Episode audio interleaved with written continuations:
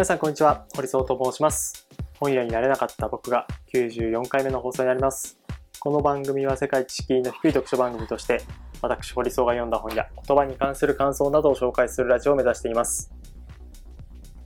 今週末からオリンピックが始まるみたいです。え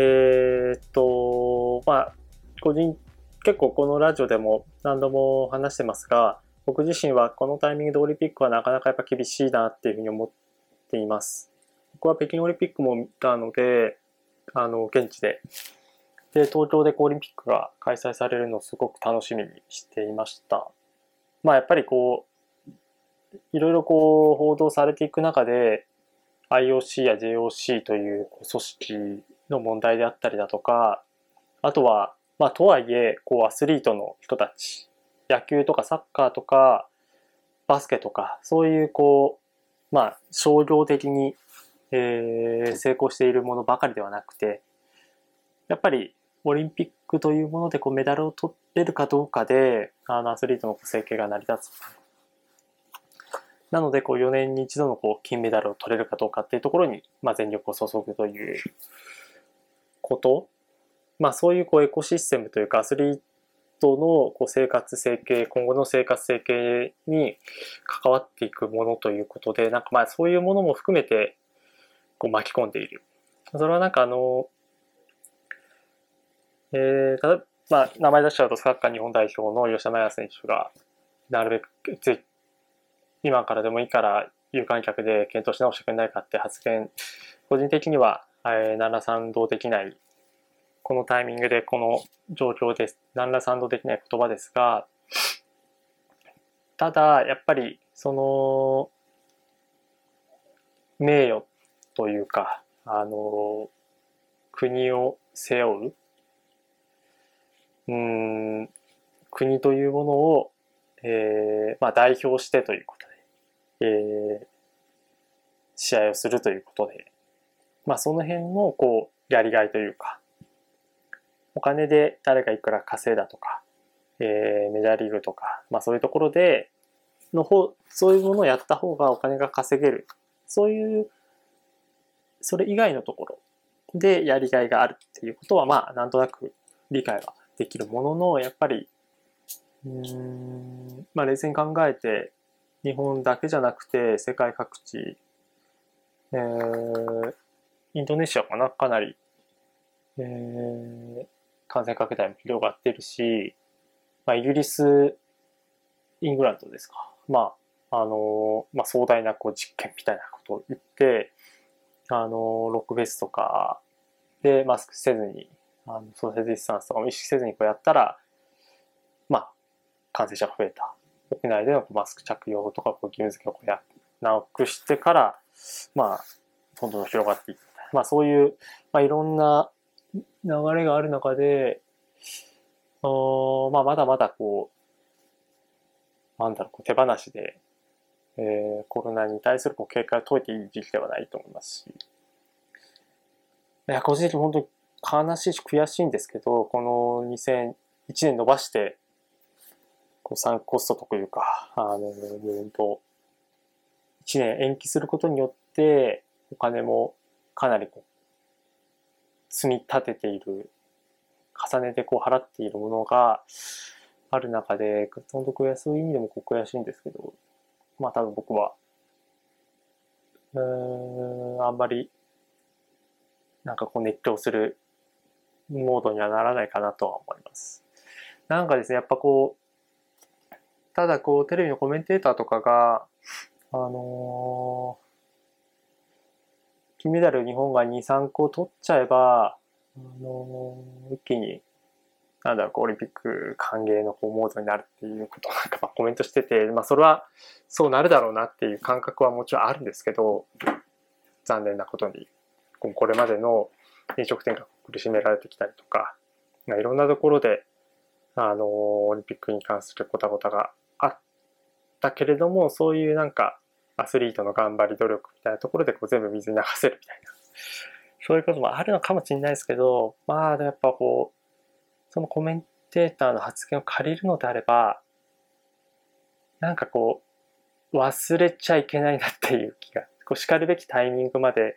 ずっとこう覚えておかなくちゃいけないこともあるなっていうふうに思ってます。それは怒りとか悲しみとか、なんでこうなんだっていう憤りとかも含めて、あの、100分で名調のその歌詞451度の回で僕、あの、人間のこう忘れっぽさっていうところをこう風刺している。まあそういうこう偶話だっていうことを紹介しましたけど、まさにそれとつながってですね、このコロナで、まあどんな理不尽なことであったりとか、どんなダブルスタンダードがあったりだとか、どれだけこうオリンピックがこう優先されて、えー、一員の人たちの、普通にこう生活してる人たちのせのこう暮らしっていうものをこう犠牲にされている。子供の運動会とか、まあ、夏祭りとか、まあそういうイベントが軒並み中止になっている中で、この祭典だけが OK なのかっていうのは絶対まあ忘れちゃいけないことだなとは思います。叱るべきタイミングまでは。えー、まあそれをこう肯定するか否定するかっていうのは、あのいろんな人たち、いろんな考え方があるので、まあ僕自身は、えー、忘れちゃいけないっていう感覚ですけど、なんかやっぱり、そうですね、ちゃんと議論というか、そういうものを踏まえてっていう状態で、まあ、選挙なり、えー、あれが終了した後の、えー、日本のこう舵取りみたいなところを考えていく必要があるんじゃないかなとしたいございます。なんかね、ほんと手放しでこう盛り上がりたいなっていう思いもあるんですけど、なかなかそうはあいかない状態だなっていうのが感覚です。はい。ということで、えー、ちょっと冒頭暗くなりましたが、えー、今日第94回目の放送はですね、えー、影山智明さんの続、ゆっくり急げ、植物が育つように命の形をした経済、社会を作るという本を紹介したいなと思っています。えー、影山さんはですね、えー、1973年西国分寺生まれ、東大法学部卒業後、マッキンゼーカンパニーにて、ベンチャーキャピタル創業に参画して、えー、その後、株式会社フィースティナンレンテとして独立して、2008年に日国分地で、えー、くるみのコーヒーをオープンさせたと。僕行ったことあるんですよ、このくるみのコーヒーは。あので、影山さんは、あのー、僕は SFC の出身なんですけど、SFC で、えー、ミュージックセキュリティーズという会社が、あの、ソーシャルイノベーションの授業かなんかでこう、講義をしていて、で、そこで影山さんが、あの、いろいろこう話していたと。クラウドファンディングの本当走りみたいなことをやってですね、アーティストがいて、えー、そのアーティストを、えー、まあ、CD 買うとかじゃなくて、その、まさにこう CD とか音楽とかをこう作る上で先にこう支援をする。そういうなんか、あの取り組みっていうのを僕たちはやってるんですよっていうことをこう講演していて、なんかすごく、今クラファンで、あのそういうの当たり前というか、そういう風なアクションっていうのは、えー、支援する側もされる側も、えー、選択肢として出ている状態の中で僕はなんか、そういうこうチャレンジする人、2005年、2004年とか2005年とかのタイミングで、あ、そういう支援の仕方というか、アーティストを応援するっていう手段もあるんだなっていうことで、えー、なんか、関心を持ったって感じですね。実はあのインターンを募集してて、で、インターンのメールを送ったんですけど、えっと、それは影山さんじゃなかった別の方ですけど、インターンメール送っあの、興味ある方は送ってくださいね、みたいな感じだったんで、すごく感動しましたって送って返事がなかったっていう、なんか苦い記憶があります。あの、メール送った先は影山さんじゃなくて、別のスタッフの方だったので、ここは影山さんの、あの、名誉を尊重してですね、えー、ちゃんとエクスキューズ取っておきたいなと思っています。まあ、ということもあって、えっと、影山さんのなんか、行動というかアクションみたいなすごく気になってたんですけど、えー、僕が学校卒業して、で、働いていて、で、しばらくした時に、影山さん、あ、ニューヨークセキュリティーズのあの影山さんが、えー、コーヒー屋さんオープンしてるっていう話を、まあ、どっかから聞いて、あすごいなって言って、えー、ゆっくり急げというこの続編になる前の本もこう読んだときに、なんかですね、すごい哲学家というか、まあなんかこう利益、簡単に言えば、やっぱ経済とか、あの、ビジネスに携わる人たちは、いかにこう売り上げを伸ばしていくかとか、成長させていくか、利潤をこう得ていくか。で、それをもとに、まあ、株式会社ってこう持続させていかなくちゃいけないという特徴があるので、あの、成長するっていうことはすごく大事なこととして語られていく中で、影さんは全く別の、この本にも書かれていたんですけど、あの、成長っていう物差しはこう売上とか利益とかだけじゃなくて、まあ、スタッフがいろんなことができるようになるっていうのもこう成長だし、なんだろう、お客さんが、あのー、リピートとして来るっていうこともそうだし、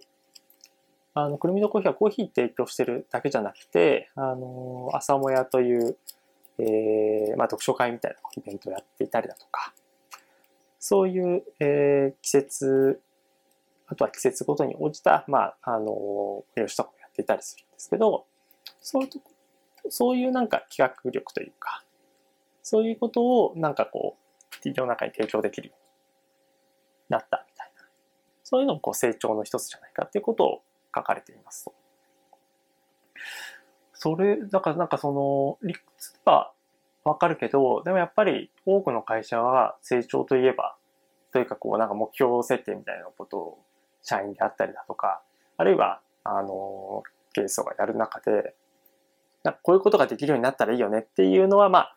行動で話しつつ、やっぱり、じゃあ何を、えー、定量的に測るべきか、それができたというふうに見なすのかっていう時に、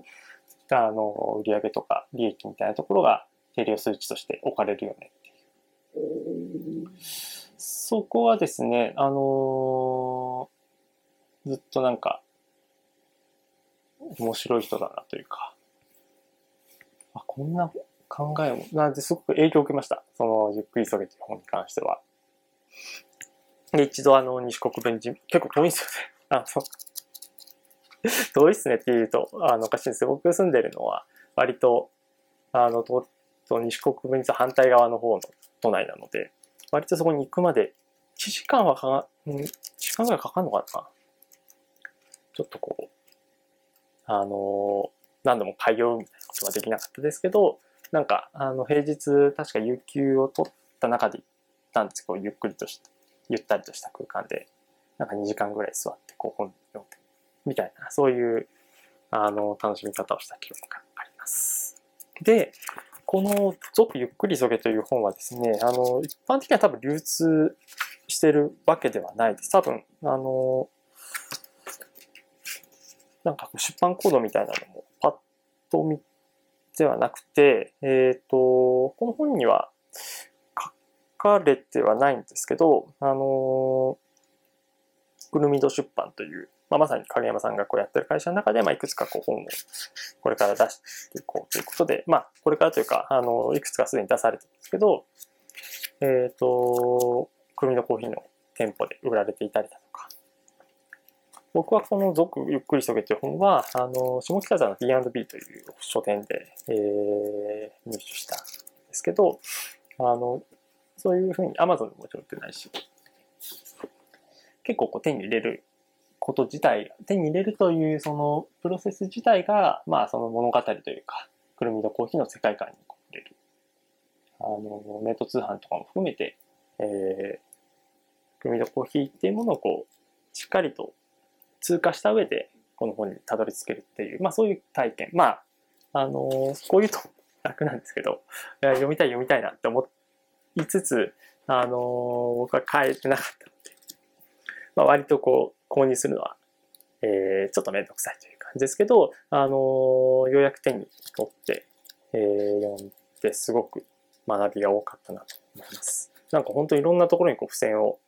貼ってしまったんですけど、多分前編通のあの、ゆっくり急げという先に2013年出された本に比べて、もっとですね、なんかこう、問いというか、えー、人間だけじゃなくて、ここにこう植物とか、土とか、種とか、まあそういったモチーフがいろいろこう使われてるんですけど、そういう自然界、自然全般の中でこう馴染むような授業の仕方ってあるんじゃないかなっていうなんかこう、影山さんの頭の中が、あのー、すごく見られるような本になっているかなと思ってます。で、えっと、面白かったのは前書きのところに、音楽でいうところのデモテープのようなものを作れないかと思いました。完成されたものでなく、その原型に当たるようなもの。それを世にさらすことで、その手を、その先を読み手と一緒になって作るような本作り。学問ではこうした過程を査読というものだと教えていただきました。英語ではピアレビュー、過去仲間からの評価というとのことでとてもいい表現だなと思いました。ですので本書はいわば査読版。しかももともと思い描いていた7章構成のうち、ひとまず1から5章を収録したものになっていますので、査読版のさらに手前くらいのものかもしれません。えー、ここが良かった、ここが分かりにくかった、自分もこういう経験したい、この本読むといいよ、こんな出たがり、こんなアイデア盛り込むな、どうなと読んでくださる方々の、えー、できれば前向きなフィードバックを受けまして、その先にさらにレベルアップした完成版目指していきたいと考えています。というふうに書かれていて、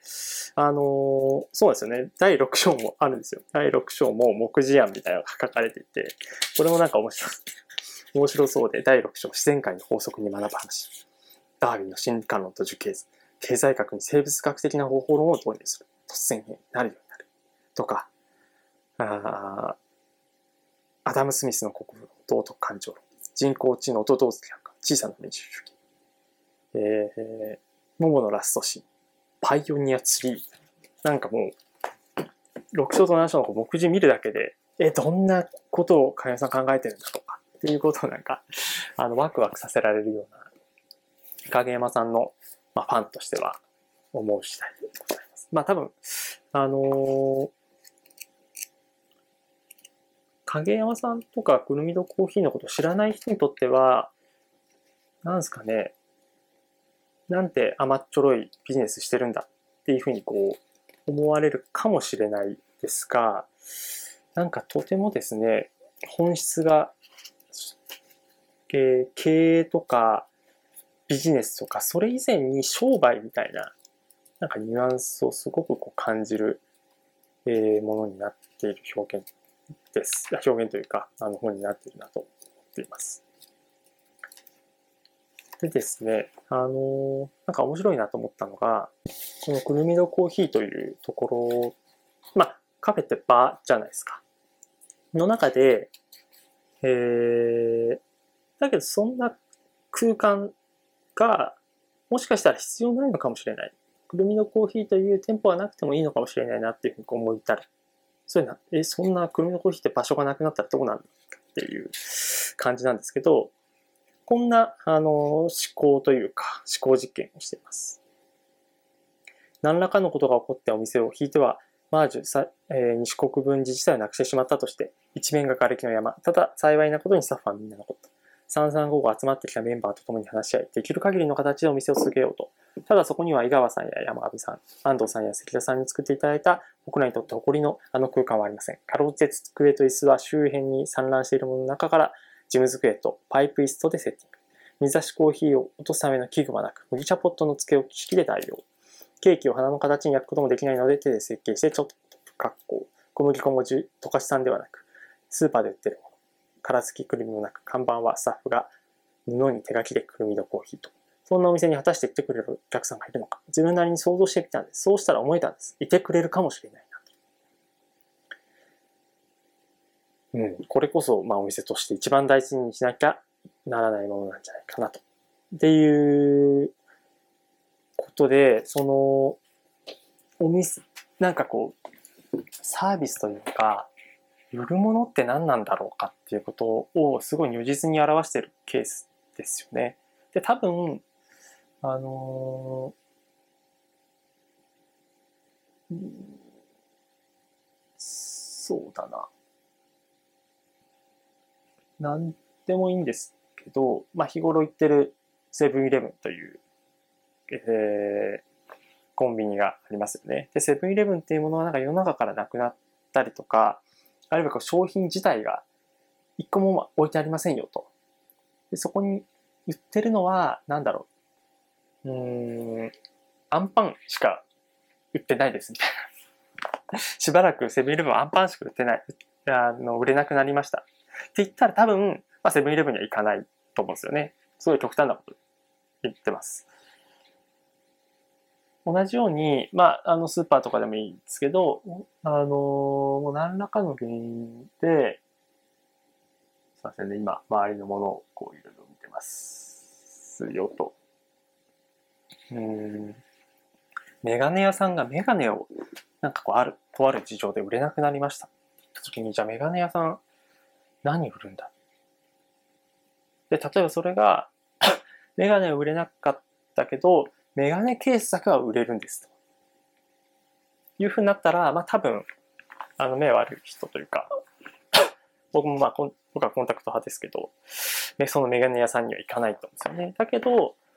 確かに、くるみのコーヒーっていうお店が何らかの形でなくなって、えー、スタッフの皆さんだけが残って、で、空間もなくなってっていう状態になった時に、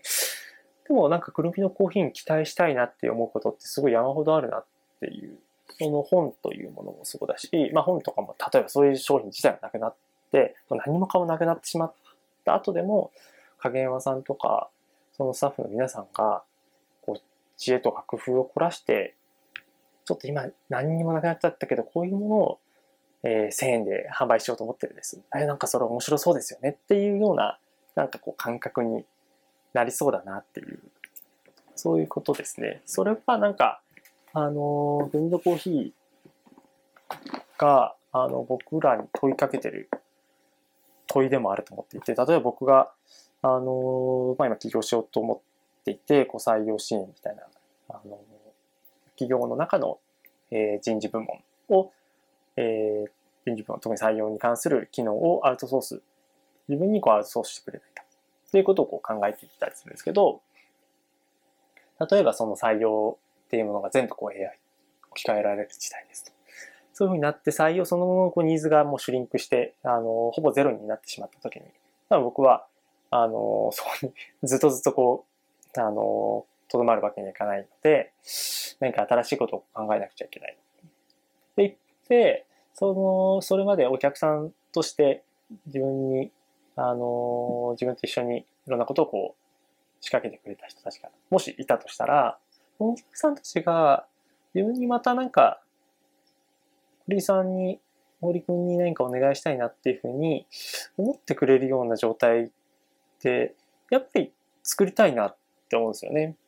なんか今、あの、知り合いの会社でありがたいことに、あの、仕事をいただけてる状態なんですけど、例えばそこの採用ニーズとか、なんかこう広報的なニーズが全くゼロになった後で、もうなんか堀さんといたら、あの、面白いことが起こるかもしれないし、なんか、あの、いろんなことを仕掛けてくれる、一緒にこう仕掛けてくれるパートナーになれる、みたいな、そういう期待を持ってくれて、まあちょっとなんか、仕事自体今ないんだけど、なんか一緒にやれることないですかねっていうふうに、まあ気軽にこう相談してくれるとか、そういう状態がなんか作れたら面白いなと。面白いというか、なんか、自分、それでやっぱ自分だけの価値だったりするので、そういう状態はなんか目指したいなって僕も思うんですよね。そういうなんか思考実験というか、何が、くるみのコーヒーという一つのカフェを運営している中での気づきであったりだとか、そこを突き止めていくとどういうことになるんだろうとか。働いているスタッフの方も、まあスタッフと考えればスタッフですけど、一スタッフと考えれば一スタッフだけど、例えば彼らがこうなんかやりたいことをこう支援したりだとか、まあ支援というか、まあ一緒にこう考えるという時間を取る。だけどそれを30分くらいワンワン、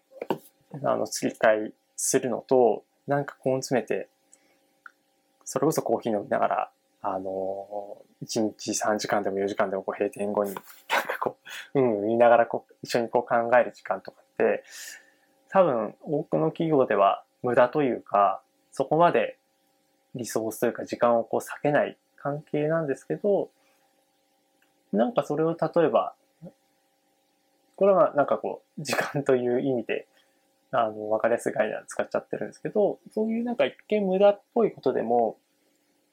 なんかやっていくことで、またなんか新しいチャレンジとか、目が見えていくってことってあるよなっていうふうに、個人的には感じる次第です。そういうことが、その、続ゆっくり急げという本には書いてあって、で、これがまあ、査読版ということなんですけど、本当現在進行形で、あの、Facebook とかもフォローしてると、影谷さんがこう、現在進行形で、まあ、いろんなことをこう考えてるってことが分かって。あとは、こう、地域活性化とか、地域構創性とか、そういうすごいビッグワードが今、あのー、いろんなところで聞かれるようになってるんですけど、多分、影宮さんの本の中で地方創生とかっていう言葉は全くなくて、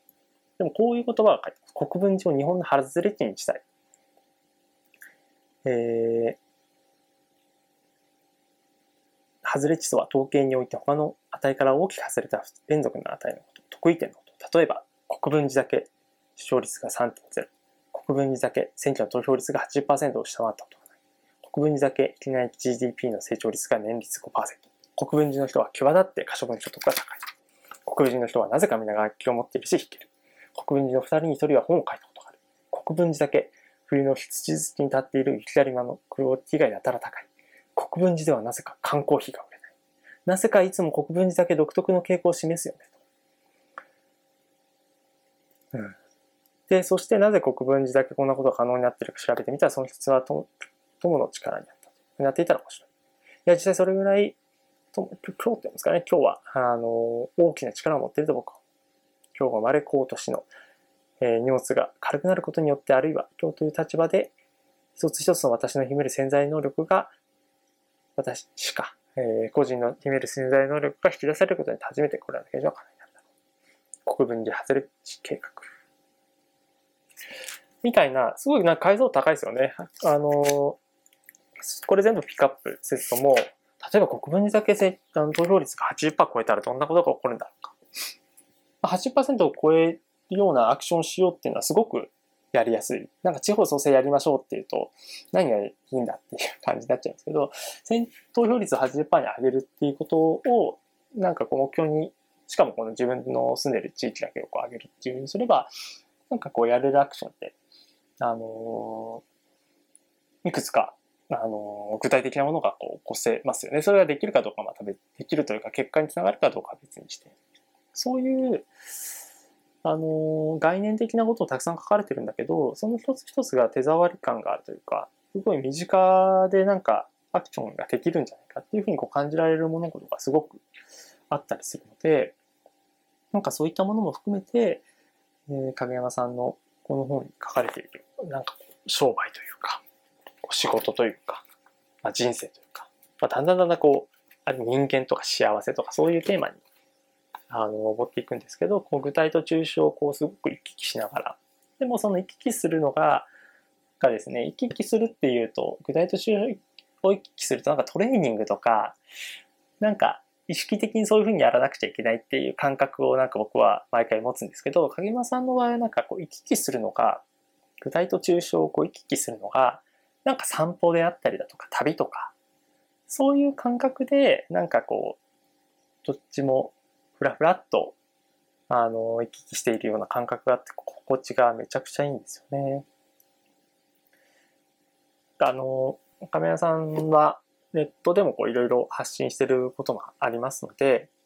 まあ、本を手に取るっていうのは、なかなか少しハードルが高いと思うんですけど、まずはなんか、影山さん自身の、えー、思想というか、こんなことを考えてる人なんだな、みたいなことを、もし知らない方がいたら、えー、ぜひ、えー、検索していただいて、えー、まあなんかこう調べていただけると、すごくいいのではないかなと次第でございます。はい。ということで、えー、今週は、今回の配信は以上になります。また次回配信もお楽しみください。